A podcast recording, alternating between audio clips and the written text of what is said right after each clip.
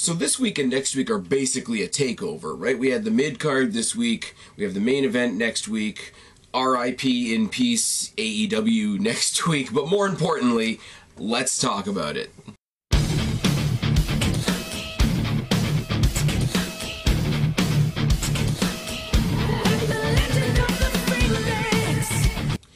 It took me 3 takes just to do the beginning bit, so let's see how the rest of it goes. What's going on, everybody? It's your buddy, it's your pal, Spaz Phoenix, the YWC Reality Check, here with your NXT review for December 11th, 2019. I can't speak. I am tired as fuck, guys. As I said on Twitter, I said this review was going to be particularly fun because overtime at my work has been absolutely kicking me in the ass. I'm a little bit punch drunk with the fact that I am going on about this much sleep. For those of you watching in a podcast form, I just did the finger thing to show how little sleep I'm actually going on. But mentioning the podcast, if you're watching this in a podcast form and you want to catch me on YouTube, look up Spaz Phoenix on YouTube. If you're watching this in the video form right now, thank you very much. If you want to catch me in audio form, what you want to do is you want to go to Stitcher, Spotify, iTunes, Google, Anchor, Castbox, every other podcast platform you can think of, pretty much, and put in Spaz Phoenix Podcast. You're going to find me there. The podcast is growing. It's really good. YouTube has a lot of really scary things coming up, and I don't know how they're going to affect this channel. I doubt they will affect this channel. I'm not really big enough for them to notice, and I don't make any money, so it's fine.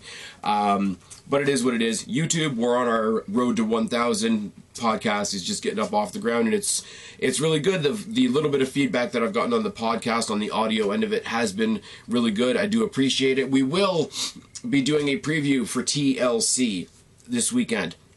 The caveat being that it's not going to go up on the Friday as it typically does. All things being equal, you guys will be getting my TLC podcast preview, whatever, with Kristen or Guapo or both of them, I'm not quite sure yet, sometime over the course of Saturday evening. So that being the case, it is what it is. I mean, TLC, I'll give you a little spoiler right now on my take on TLC. Normally, TLC is sort of the end of the year wrap up. The last big thing to happen at the end of the year is Survivor Series, and then we get this other sort of bantery bullshit pay-per-view, and it is a lot of that this year.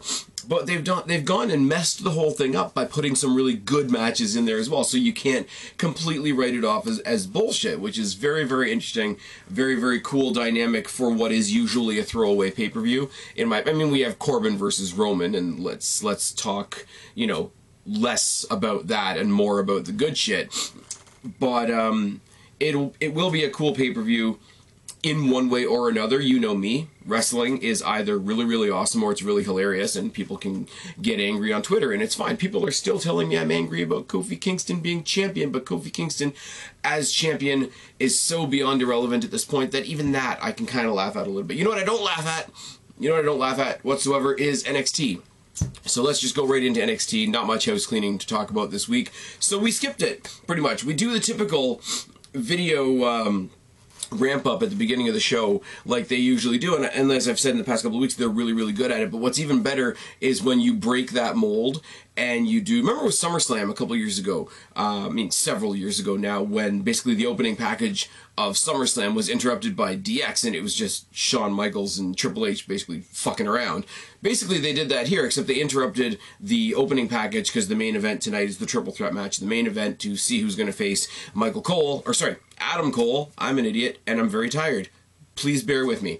So Adam Cole interrupted the opening segment and talked about how much bullshit it is. William Regal's putting him in a bad position, and he has to defend his title. Roddy, roddy, rah. I mean, at least he's taking on a legitimate competitor and not Luke Perry's kid. Just putting it out there. But it's good. It did its job. It hyped up Keith Lee, Finn Balor, and Tommaso Ciampa. So we went from there.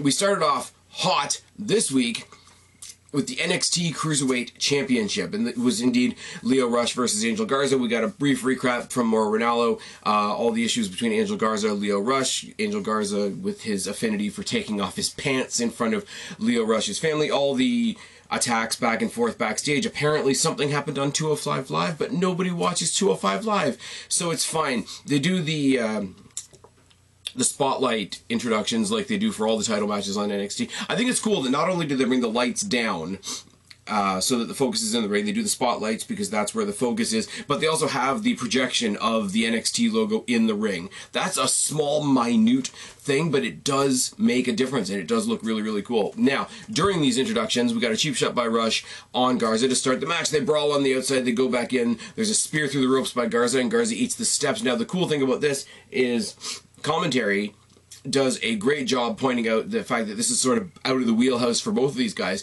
because since coming back to NXT, the Cruiserweight Championship has really been sort of like the technical wrestler, the technical showcase title. There's not a whole lot of brawling and street fighting per se, and that's really, really cool.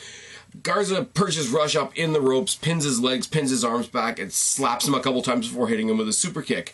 You know, instead of adding the insult to the injury, you added the injury to the insult. I thought that was a really cool thing. Body shots by Rush and some forearms and a high knee. Pop-up hangman by Garza just looked like Lio Rush got his head cut off of his shoulders, which is fine.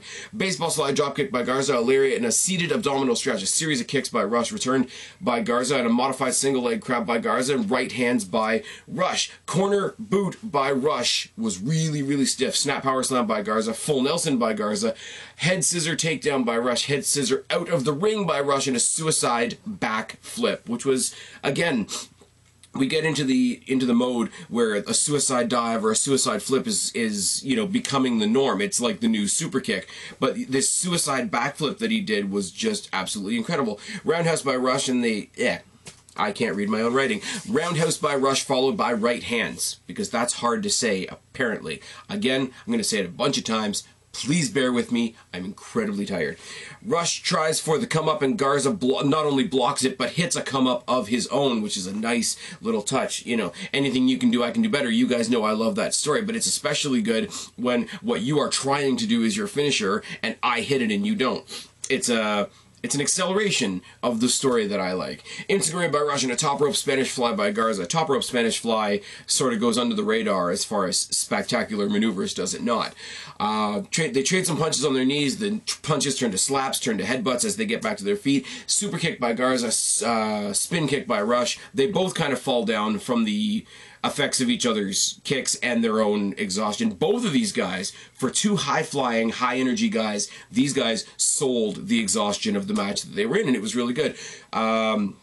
Rush hits the wing clipper on Garza, which is great. You can steal my move, I can steal your move. We're stepping up again that whole story of anything you can do, I can do better. Okay, you thought you could do my move better than me, I can do your move better than you. He does, in fact, hit the come-up for a near fall. He hits the final hour on the outside, except he eats the knees of Garza. Garza tries to slip out, sorry, Garza slips into the ring, slips back, tries to slip back out of the ring. Lio Rush tries to stop him from sliding up out of the ring. And what is his downfall in this particular moment? What is Angel Garza's thing? What do we say all the time in every match? Angel Garza takes off his pants for reasons, and that's what keeps him from being pulled back into the ring by Lio Rush. Lio Rush tries to pull him back in the ring by the pants, and the pants come off, and he goes out of the ring. Then we do the final hour spot to the outside, which misses. We get it back in the ring. Angel Garza not only hits the wing clipper successfully, but also turns the wing clipper into a submission and gets the fucking win. I gotta say, I did not see that coming. I like Angel Garza. The crowd obviously likes Angel Garza, but everybody likes Lio Rush too, and I really like Lio Rush, and it's a little bit of the behind-the-scenes bias, because, you know, especially because of Mauro Ranallo, Mauro Ranallo's being a big outspoken voice in terms of mental illness and fighting those internal struggles and whatnot, and he has put forth in his commentary how much Lio Rush has been dealing with those things, and it shouldn't, because it should be character based and all that, but you can't help but have that affect you a little bit, and I was really behind Lio Rush, never mind the fact that the guy's entertaining as fuck and athletic as fuck to begin with. Angel Garza gets the win. The crowd absolutely loves it. Now, we're going to come back to that in a second, but we go through a couple of video packages. We get the first of several video packages for next week for Baszler versus Ripley. As I said, they're treating this week and next week like a takeover, so the video packages were up next level tonight. And we know NXT, WWE, they're good with the video packages in general. These ones were just fucking great. These ones were more, this one was more focused on Baszler. We get to the one that's more focused on Ripley later on in the night. We see Balor backstage talking about tonight's triple threat match, and he's just talking some, you know, my future will be my past, and I can't prove it, and this is, it sounds like a really shitty thing to say, but as a heel, I feel like Finn Balor is trying to overemphasize his accent. And I'm not saying that that's a bad thing. It does add a particular effect to his promos, but I think it's being more put on than it was before. I could be wrong. I could be crazy. As I've said, and as I will say several more times, I'm very tired.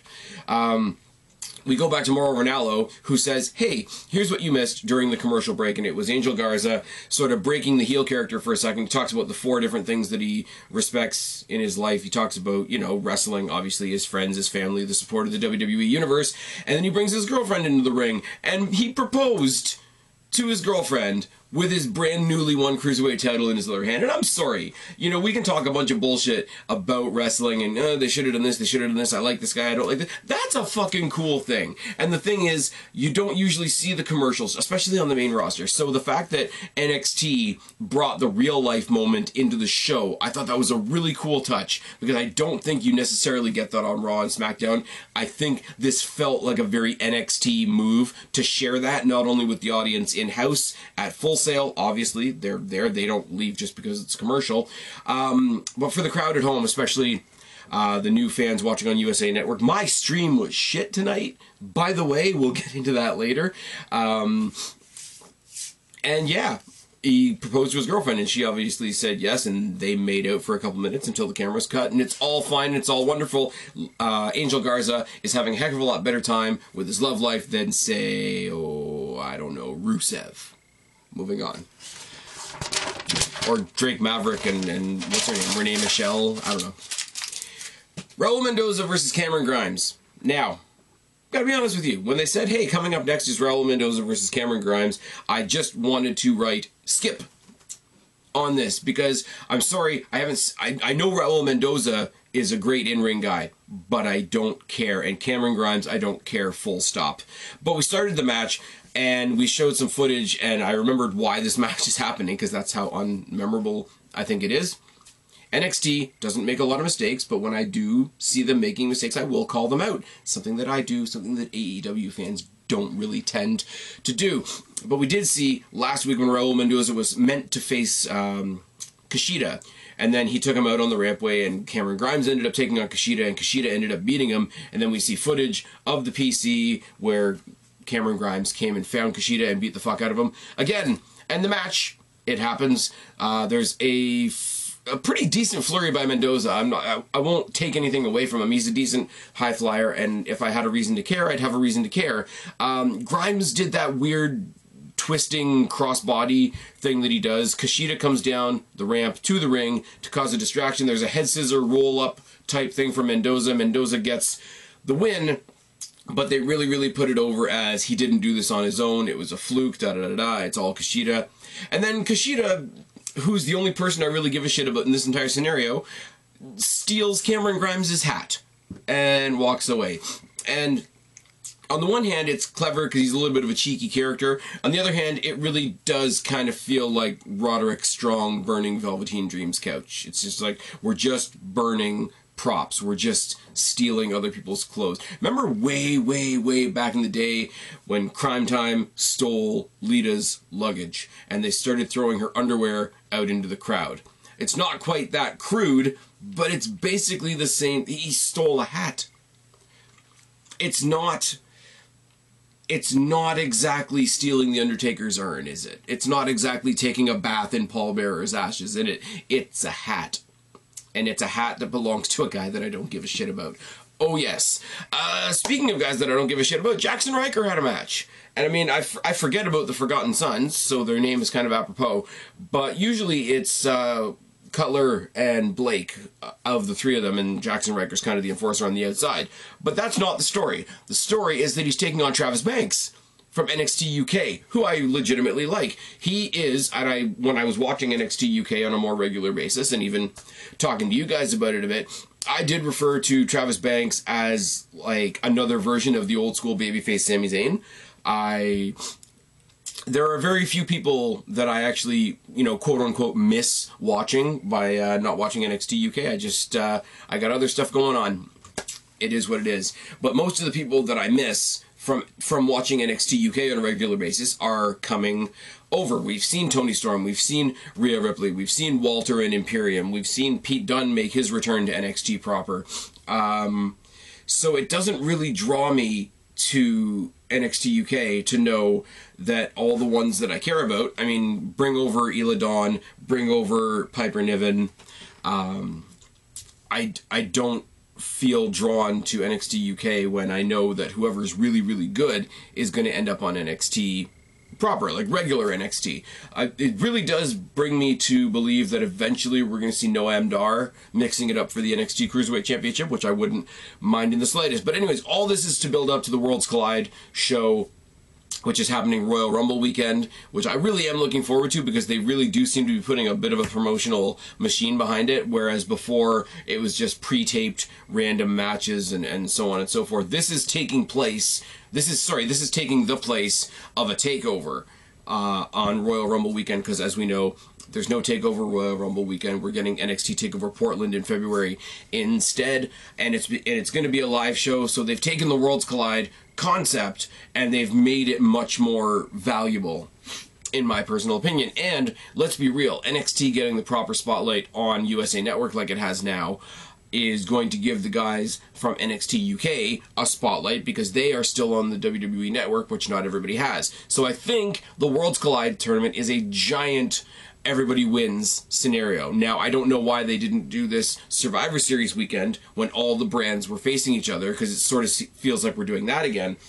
But I really do like the idea. There's a pie face by Riker to start. They trade some shots. There's a suicide dive by Banks that gets blocked. Some corner chops by Riker. A springboard toss suplex by Riker and body shots by Banks. A corner drop kick by Banks and a cannonball. A double axe handle and a running knee by Riker. But a missile drop kick by Banks and the slice of heaven, which is this really cool modified head scissor thing that he does, gets the surprise win for Banks. And yes, I'm going to say it like I did when I did the NXT UK reviews. This is the only Banks win I care about. There is no other Banks on any other brand that I care about getting a win. This is the only Banks in WWE that should be winning matches. Banks. Anyways, let's move from that to something a little cooler, because what I didn't mention before, and it's staring me in the face right in my nose, is we had Mia Yim in the back talking about her match coming up with Dakota Kai tonight, how she cost her the chance to make history in the first ever Women's War Games match. Everything we already know, it's really good. We get Dakota Kai versus Mia Yim. There's a drop kick by Yim to start, there's forearms by Kai and a snapmare by both. They trade snapmares, which is a really, again, going back to the first match, you guys know, anything you can do, I can do better. I like that story. But dueling snapmares is a really interesting spot that I hadn't really thought of in that context. There's a trip by Yim and a tarantula and a second rope drop kick, a boot by Kai, an axe kick, and Kai eats the steps on the outside, followed by a running cannonball into the steps by Mia Yim. And I will say this in the most polite way possible, Dakota Kai is skinnier. Mia Yim is bigger. The cannonball from the larger opponent into the steel steps is an impressive looking spot. I don't care who the opponents are. I don't care what you think of either opponent. That is an impressive looking spot. We go to the commercial break because this is one of the ones that didn't give me a picture-in-picture. There's a couple of rolling dragon screws by the time we get back from the commercial break by Yim, a haluva kick by Kai, a stunner to the knee by Yim, which was really good because she got the leg that's braced and she put it over the shoulder. She stunned the inside part of the knee, which is all like soft tissue and tendon and all that shit. Excuse me. Overhead toss suplex by Yim and a back elbow and a code blue. Code blue got a near fall, by the way, which is really cool. Batista bomb by Kai, a series of kicks to the face, a German suplex with a bridge by Yim, followed by, I guess, her version of a recoil. Basically, it was a code breaker on one knee, just like it is with Ricochet, so we're going to call it the recoil. Sounds good? Sounds good. Boot by Kai. Yim eats the exposed turnbuckle bolt while the referee isn't looking. Quick roll-up win for Dakota Kai. But again, second time I'm going to say this tonight, that's not the real story. The real story is Mia Yim is pissed off that she got screwed out of another win. They brawl into the crowd. Mia Yim sets up some tables. They brawl up the stairs into the sound area, and she basically gives her off of the sound area what the commentators called a teardrop suplex. And I'm not sure what the clarification of that is, but basically teardrop suplexes her off of the soundstage through two tables. And again, I hate to pick on size, but somebody as slight and petite as Dakota Kai is, she's athletic as hell, but she's probably one of the smallest women in the division. Taking that spot from an elevated position through two tables, again, is a pretty nice spot. Now, it looks like they shot the first table, not the second table, so they might have clipped their heads. I'm really hoping that that's not the case, because I like both these girls and I want to see them fight some more. Dakota Kai has a lot more people to answer to in this story, but really, really good. The match, as I say, I thought it was good because I'm invested in the characters involved. Take that out of the equation, this match would not set the world on fire, but after the story after the match made up for anything that anybody else could say was lacking. Keith Lee in the back talking about the triple threat match. Tommaso Ciampa in the back talking about the triple threat match. Breezango versus the Singh Brothers, and I've got a couple of notes on this match, but they don't matter because the match cut out halfway through. That's where my stream died. Breezango were out there dressed as nurses. I guess their entrance is just that they're always going to have different entrances. Their entrance started with a flatline. And because the music was different, this is the bummer thing about Breezango, if they're always going to have a different entrance, every now and then we're always going to question if somebody new is debuting. Or we're going to assume that it's just them doing another entrance when somebody else is actually debuting. And I will say, there's a debut that you guys know I'm looking very much forward to, and it is Shotzi Blackheart, who came from Destiny up the road here in Mississauga.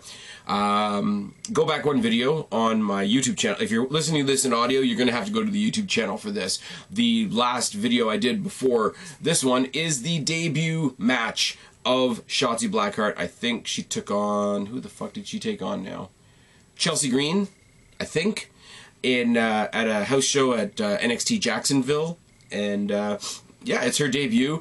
I'm really impressed because obviously they couldn't use her intro song Ballsy that she was using on the indies because I think that belongs to somebody else.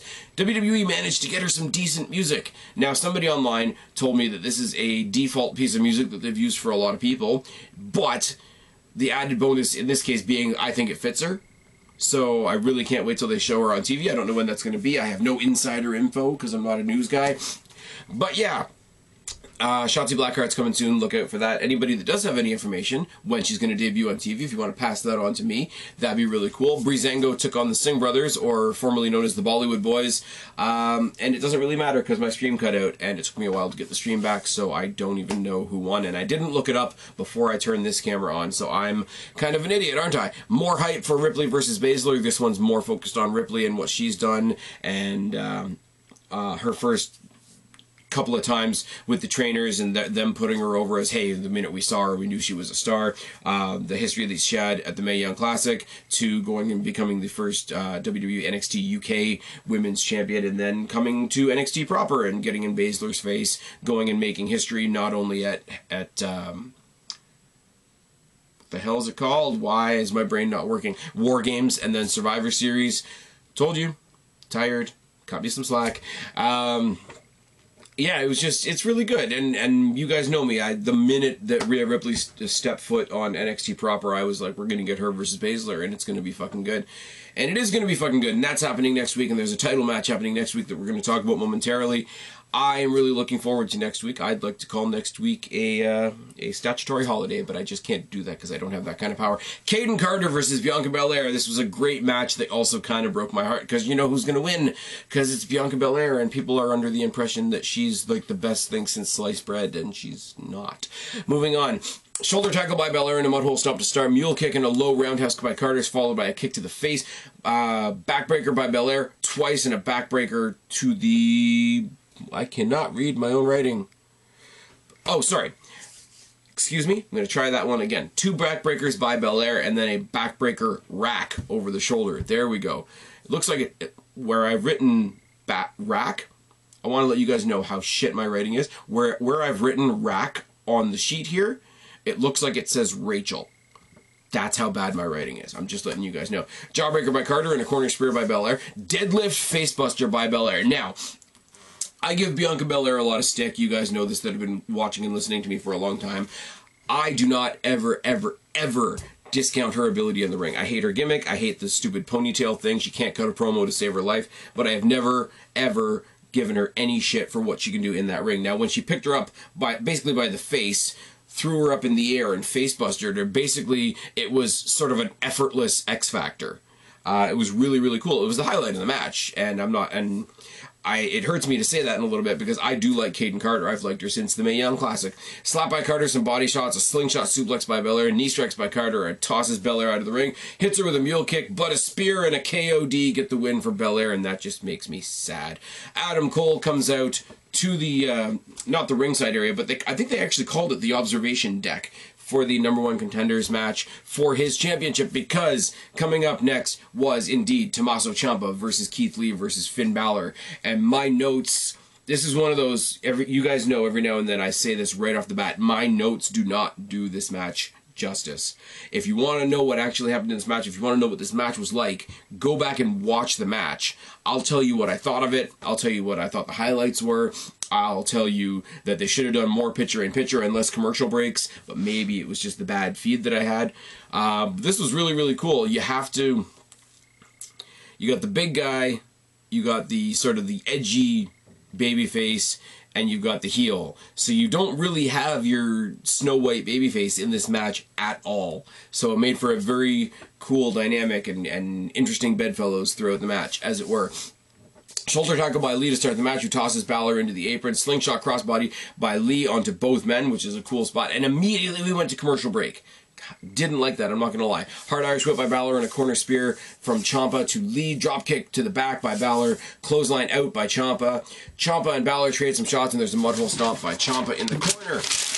Running knee in the corner by Ciampa on Balor, one for Lee as well. Double suspension DDT by Ciampa, manages to get both guys on either side of the turnbuckle. So very awkward angle that he was dropping both these guys down on, and it's still, I don't know why I'm doing the motion thing. People listening to this right now don't know that I'm just like doing a really weird, I'm physically trying to tell you what he did, but I don't have two opponents and I don't have a ring and I'm sitting in a chair. So that really doesn't work. Chops by Ciampa and a one-punch knockdown by Lee, a boot by Ciampa, double chops and a senton by Lee, boot by Balor, I almost said Belair there because I'm tired, sorry. Double stomps on both men by Balor, pounce by Lee, corner splashes on both men by Lee. Lee toss suplexes both men at the same time, gets one guy on each shoulder and just like reefs back. And again, I'm doing the motion thing because I just watched the match and I'm excited. Lee toss suplexes both men out at the same time. Balor and Ciampa leg sweep Lee off the turnbuckle in a double team move. You know, triple threat matches make strange bedfellows. That's the thing. Balor and Ciampa trade some punches. A DDT on the apron by Ciampa to Lee. Sling blade on the floor from Balor to Ciampa. Ciampa air raid crashes Balor off the shoulders of Lee. This was a very, very cool take on the Tower of Doom spot, because Ciampa was going to hit the air raid crash on Balor from the top rope, and then Lee got up under him, and it was a Tower of Doom with an air raid crash on top. Very, very well done spot. Very nice spot. And I sound like a pretentious critic when I say that, but this was a really nice new spin on something that you know you're going to see in every multi-person match. Lee jackhammers Ciampa, Balor double stomps Lee, suicide senton by Balor, drop kick by Ciampa into the drop kicks Ciampa into the rail. Sorry, tired. Pounce to Balor by Lee, chop block by Ciampa, and they put over how smart he is for trying to cut down the big redwood, etc. Air raid crash by Ciampa on Keith Lee, and you could see his legs shaking when he went to do this spot. This was the this was the Hogan lifts Andre, this was the John Cena lifts the Big Show with Edge on his back and all this sort of thing.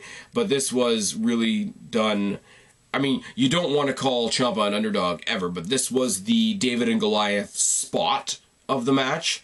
And here's the cool thing. We get a spine buster, a pop-up spine buster by Keith Lee on Ciampa, and then he hits a moonsault, and then he hits a spirit bomb. But before he can even get up from the spirit bomb, Balor, who's watching the spirit bomb goes down, comes off at the same time, hits Lee with the coup de grace while Ciampa's down from the spirit bomb, gets himself a quick win, and gets the fuck off. And Balor is your winner. I don't know how to say it any other dramatic way. Balor's your winner. He's going on to face Adam Cole next week.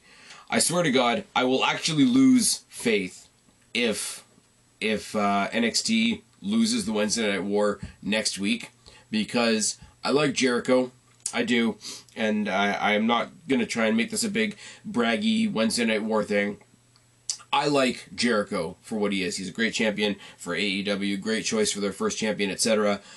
I get what he's doing. I get what he's doing with the Inner Circle, the fact that the Inner Circle and the Elite are eventually going to face each other in some big, massive pile of people match is great. He's a great champion. He's going to go do the Jericho Cruise and all that kind of thing. On the other side of the coin, I like Luchasaurus and Jungle Boy and Marco Stunt. I like the Jurassic Express. I like the gimmick. And I really, really hope that all of them are successful. Jericho, you know, is going to be successful. The other guys, I'm just starting to like right now. Luke Perry's kid, I made the joke at the beginning of the night. I don't mean that, as much of an asshole as I sound. But I'm sorry. On one side, you've got Grandpa Dad Jericho versus a guy that's not going to win the title. And on this side of the coin, you've got not only, losing my train of thought, you've got not only Rhea Ripley versus Shayna Baszler, but now we know we're getting Adam Cole, baby, versus rockstar douchebag Finn Balor. And it's going to be fucking good. It's going to be takeover level unless they do some really stupid Undisputed Era booking, which I'm really hoping they don't do. But I'm sorry, next week we're taking it. This week I'm not sure, because I don't know what they did this week. I have not seen AEW Dynamite. I you guys know the drill. I watch NXT, I come talk to you, then I go watch AEW. I don't know what they did this week. I don't know if NXT will win this. I think they should. For the opener alone, the opener was better than this match. I'll give it that much. Garza and Rush was an amazing match.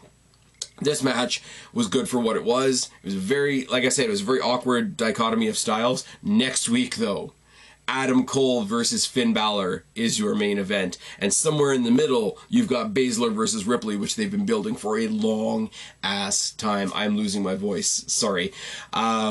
This is going to be really, really good. This is going to be the pay-per-view level NXT show that ends the year, because I think the following week there isn't even an episode, which means you guys won't get an episode from me. If it's just some recap clip show, I'm not going to come up here and review that. If it's just the award show, I'll talk about that sometime in the new year. But yeah, next week is shaping up to be pretty fucking amazing. And if WWE is somehow watching this video or listening to this podcast, and they really just want to cinch it, they really just want to grab me by the throat and heart for life, debut Shotzi Blackheart next week.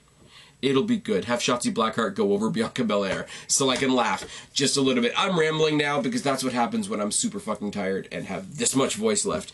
I really do appreciate you guys sort of struggling through me with this week. Like I say, work kind of kicking me in the ass, so I do sound a bit draggy and a bit all over the place, but I did want to come up and talk about this show because I knew it was going to be good. Yeah, a couple of days, the preview for TLC. We're going to get a bit of that going. There is some other bonus stuff that me and some of my co-hosts are working on for the next couple of weeks. Don't know for sure about release dates for those particular episodes, etc. I will let you guys know as soon as we've got it figured out. For right now, I should stop because I'm about to pass out live on camera or live on earphones, whatever you're listening to me on. I really need to stop. I've been Spaz, your YWC Reality Check. Subscribe up there, talk down there, start a conversation, keep all these conversations going. Don't be a stranger. I will talk to each and every last one of you later, but for right now, I am tagging out. Thanks, guys.